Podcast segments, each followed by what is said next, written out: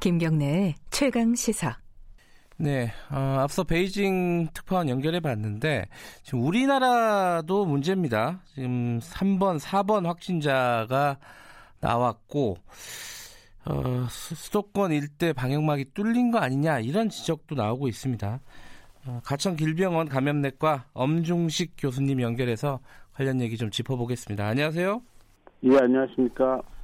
예, 어, 지금 3번, 4번 어, 확진자가 나왔는데 서울 수도권 일대를 한 4일에서 6일 정도 돌아다닌 걸로 지금 나오고 있습니다. 이거는 어떻게 봐야 되나요? 좀 위험한 상황인가요?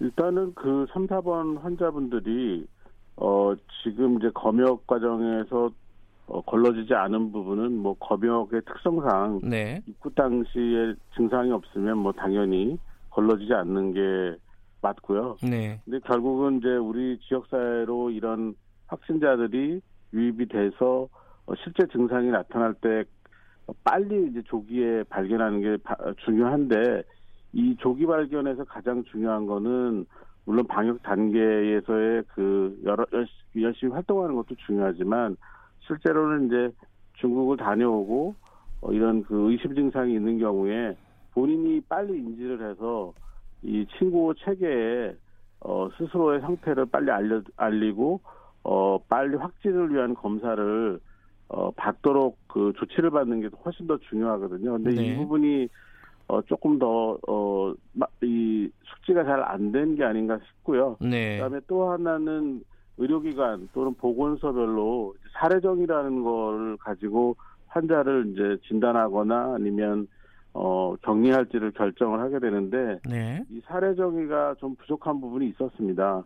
어, 예를 들면 인후통 같은 증상이 사례 정의에 빠져 있었던 것도 있었고 네. 또 일부 의료기관 같은 경우에는 여행력을 확인하는 시스템 자체가 잘 가동이 안 되는 그런 단점이 이번에 발견이 됐습니다. 그래서 이런 과정에서 아마도 환자분들이 아주 가벼운 감기라고 어, 스스로 인식을 하고 일상생활을 한 게 아닌가 이렇게 생각을 합니다.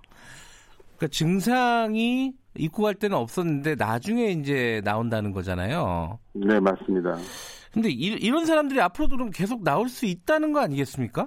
네, 뭐 이런 그 입국 과정에서 증상이 없던 무증상 감염자가 네. 사회생활을 하는 동안에 감염이 감염 증상이 발생할 가능성은 항상 있습니다. 음. 그러니까 지금 사실 중요한 거는 어, 굉장히 높은 시민의식이 중요한데요. 네. 어, 이제 특히 이제 중국 지역을 다녀오고 2주가 안 된 분들은, 어, 최대한 사회적 활동이나 사람 접촉을 자제를 해 주셔야 되고요. 네. 특히 이제 우한 지역, 그 후베이성 지역을 다녀온 분들은 정말 유념을 해 주셔야 되고, 음. 2주 이내에 그런 발열이나 뭐 어떤 새로운 증상이 꼭 호흡기 증상이 아니더라도, 네. 몸과, 몸이 아픈 것과 관련된 증상이 있으면 1339 콜센터나 지역 보건소를 이용을 해서 상담을 꼭 좀 받으셨으면 좋겠습니다.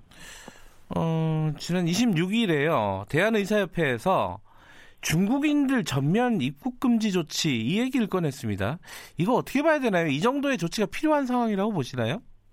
음, 저는 그 입장에 동의하지는 않습니다. 물론 음. 이제 그 대한의사협회 입장에서는 이제 지금의 현재 중국의 유행 상황이 뭐 전혀 그 호전이 되지 않고 있고 네. 또 그게 이제 우리나라의 위기와 직결이 되는 부분이 있으면서 또 실제로 이제 어 우리나라에서 유행이 되면은 의료기관 특히 이제 의원급 의료기관이나 이런 곳이 아주 심각한 타격을 받을 수가 있거든요. 네. 이런 부분에 대한 염려는 어, 어, 충분히 이해는 하는데, 네. 실제로 중국인을 전면 입국 조치하는 것과 관련된 여러 가지 다른 영향을 고려를 해야 되겠고요. 네. 또 실제로 입국 금지를 한다고 하더라도 그러면 우리나라에서의 감염을 완전히 차단할 수 있느냐 꼭 그렇지는 않습니다. 네. 이제 전, 전 세계로 퍼져나가는 입장이기 때문에 중국인이 아닌 다른 감염이 들어오면 역시 마찬가지 상황이 되거든요. 음. 그다음 또 하나는 중국인 전면 입국 금지하면 저희도 못 가는 상황이 됩니다. 네.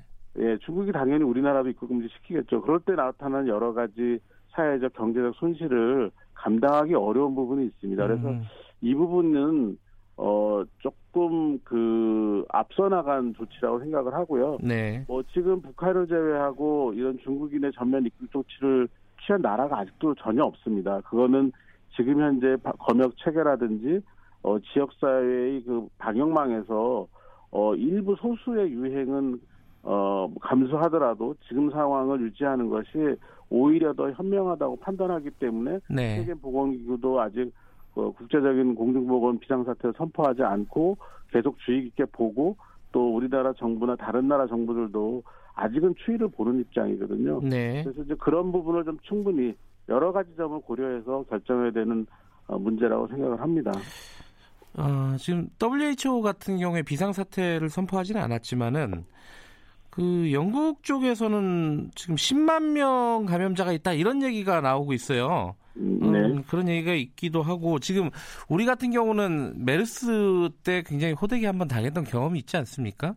네. 좀 비교를 한다면 지금 전세적인 상황이 어떤 상황인지 좀 평가를 좀 해주시죠.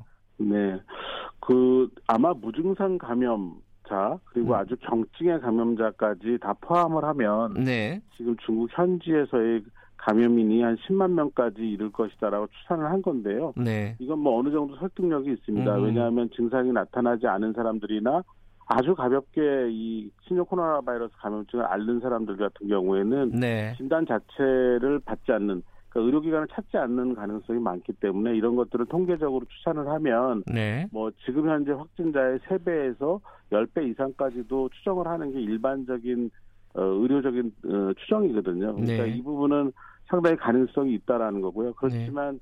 현재 이제 여러 나라 아프리카를 제외한 전 대륙에서 감염 확진자가 발생을 하고 있고 어, 이 확진자들은 대부분 중국을 방문한 어, 후에 감염이 돼서 유입이 되는 환자입니다. 네. 그 확산은 되고 있지만 실제로 그 나라에서 또는 그 대륙에서 어, 이 지역에서의 감염 전파는 아직까지는 일어나고 음. 있지 않기 때문에 네. 흔히 말하는 전 세계적인 유행, 그러니까 팬데믹 상황은 아직까지는 아니라고 보고 있습니다. 그렇지만 중국의 유행 상황이 어, 빠르게 이 진정이 되지 않으면 어, 계속해서 이런 확진자들이 다른 나라로 유입이 될 가능성이 있고 네. 그 과정에서 소규모 유행이나 대규모 유행까지도 가능하기 때문에 어, 가능하면 이제 중국의 유행을 빨리 진정시키는 게 아주 급선무라고 볼 수가 있습니다. 네. 알겠습니다. 아, 오늘 말씀 감사합니다. 네, 감사합니다. 가천 길병원 감염내과 엄중식 교수님이었습니다.